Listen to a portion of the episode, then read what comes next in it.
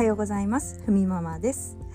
え今日は、えー、ヨガ哲学のねバガバットギータの中で紹介されている、えー、人の生き方の4段階。ギータの中ではアーシュラマというね時期アーシュラマというふうに区分されているところのお話ししたいと思います。えー、ベーダ、えー、聖典の教えのある社会では人はね4つの4段階を得て成長し生きていくっていうようなデルがあります。このね4段階の生き方をアーシュラマと言います。要するに人生をだいたい90歳までとした場合にだいたい8歳から12年間だから8歳から20歳までとか大体20歳過ぎから50歳くらいまでっていうふうにちょっとね年齢で分けながらどんな風に生きていくのかまた4段階を得て成長をしていくのかっていうのが聖典の中に書かれています。はいではね一つずつお話ししていきますね。まずね4つでは最初に紹介しましょう。まず1つはブラフマチャリアという学生期ですね、えー、学生っていうのはね学校の学生っていう意味ですね。学生期あとは2つ目はグラハスタ。過重期家と住まいと書いて過重期ですね。で3つ目がバーナプラスタ。臨終期です。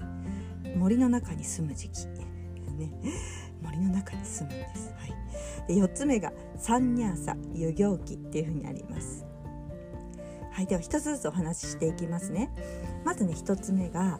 ブラフマチャリア学生期ですね。だいたいね8歳から12年間なので20歳20歳過ぎぐらいまで、えー、過ごす時期です、え、この時期は、え、まあ、学生期と言われているのでいろいろな学びを自分の中にインプットしていく時期ですね、え先生とかに先生について先生のところのもとで、えベーダ聖典を学ぶ時期と言われています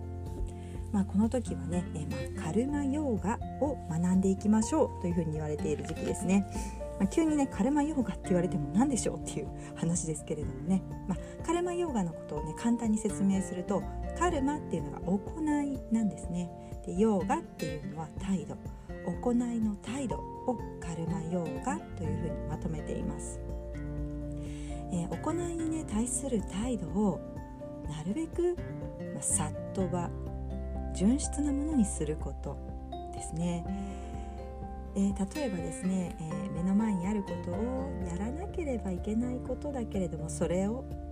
楽しんでやるか素直な気持ちでやるのかもしくはちょっと嫌だなと思ってやるのかっていうような考え方ですよね。ねどっちにしたってやるのであればもしよしよしやろうとか、ね、やってやろうって思う気持ちでねやった方がねあの心を磨いていく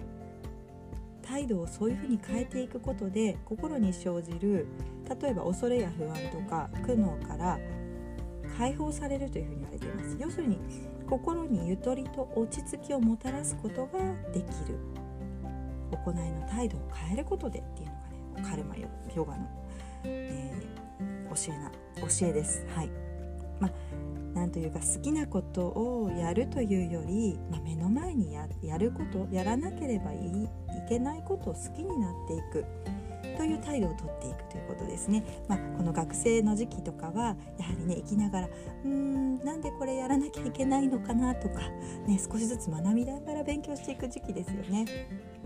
インドも古くは、えー、やはりこうその8歳ぐらいから12年間なんで8歳から20歳ぐらいの、えー幼児からまた青年が集まっている中でですね、えー、いろいろな生活の学びや、えー、教えを、えー、上の子がね下の子に教えたりとかそういうねあの中で成長していくという過程があったそうですよ。うん。はい、じゃあ次はねグラハスタ過重期、えー、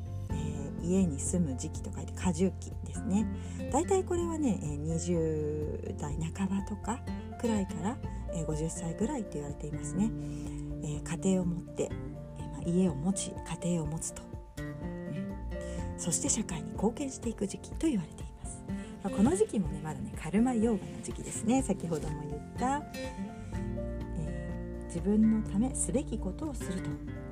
それが他への手本となる。というようなことですね、まあ、行いに対する態度。楽しんでいるというか自分に与えられたことをやっていく。というような時期ですね。カルマヨーガ、またねこのカルマヨーガについてもね話していきたいなと思っていますので。はい。ちょっとねあのまとめたら お話ししますね。うん。いや大事だなと思います。カルマヨガ、えー、目の前のねやるべきことを素直な心でやっていくと。いやいややるのではなく自分に言い聞かせてますこれ。ね。生活してるとどうしてもね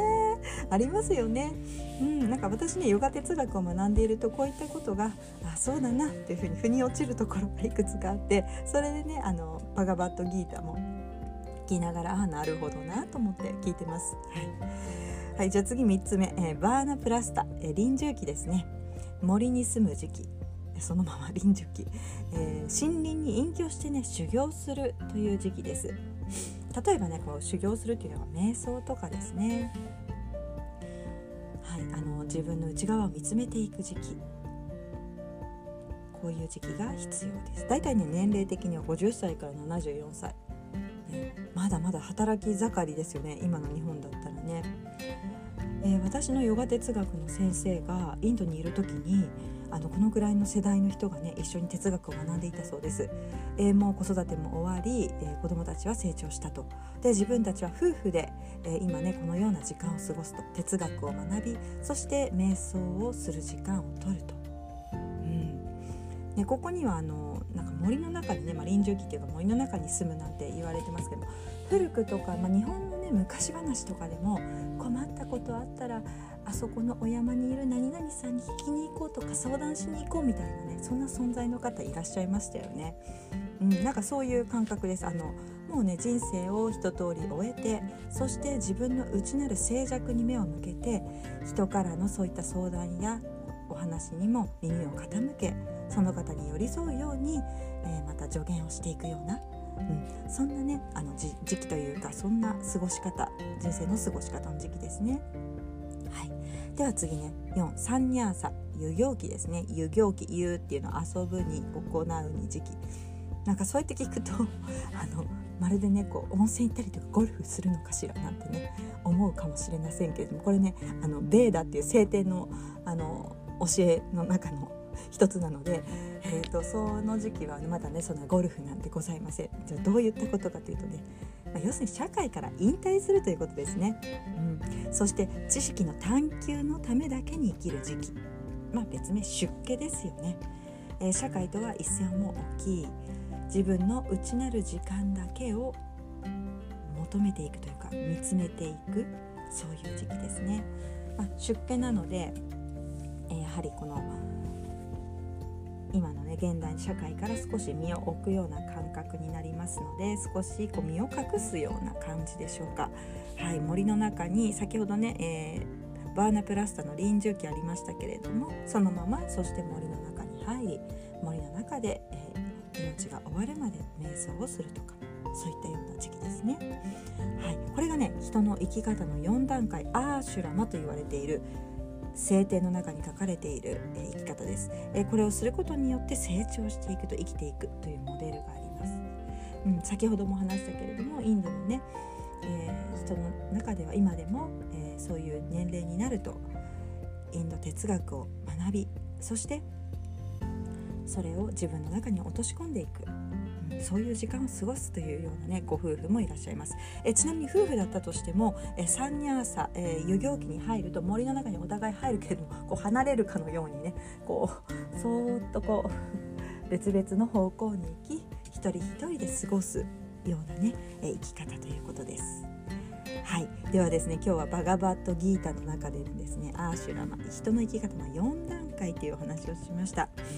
ね、少しねヨガをしているとちょっとねこういったことも頭の片隅に置いてあったりあ聞いたことあるななんて思うとまた一つのね哲学に対しての、ま楽しみとか、えー、ちょっと自分の生活の中にねこう知識として入れとくのがねまたいいかななんて思ってお話ししてます。今ね私はバガバットギーターを結構こう見たり聞いたり、えー、また、